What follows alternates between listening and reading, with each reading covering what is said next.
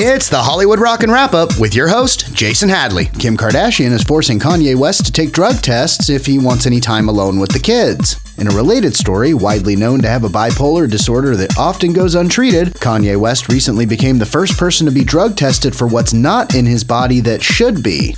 Justin and Hailey Bieber have no problem parking their cars in handicapped spaces to supposedly prevent paparazzi from catching up with them, versus the people who actually need handicapped spaces, or rather, those paparazzi would have far less trouble catching up with. Billie Eilish brought a recent performance to a complete stop after seeing a concert goer unable to breathe in the crowd, ordering stagehands to grab an extra inhaler from her dressing room until help could arrive.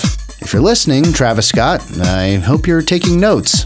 And that's the Hollywood Rockin' Wrap Up. Follow us on Twitter at Rockin' Wrap Up.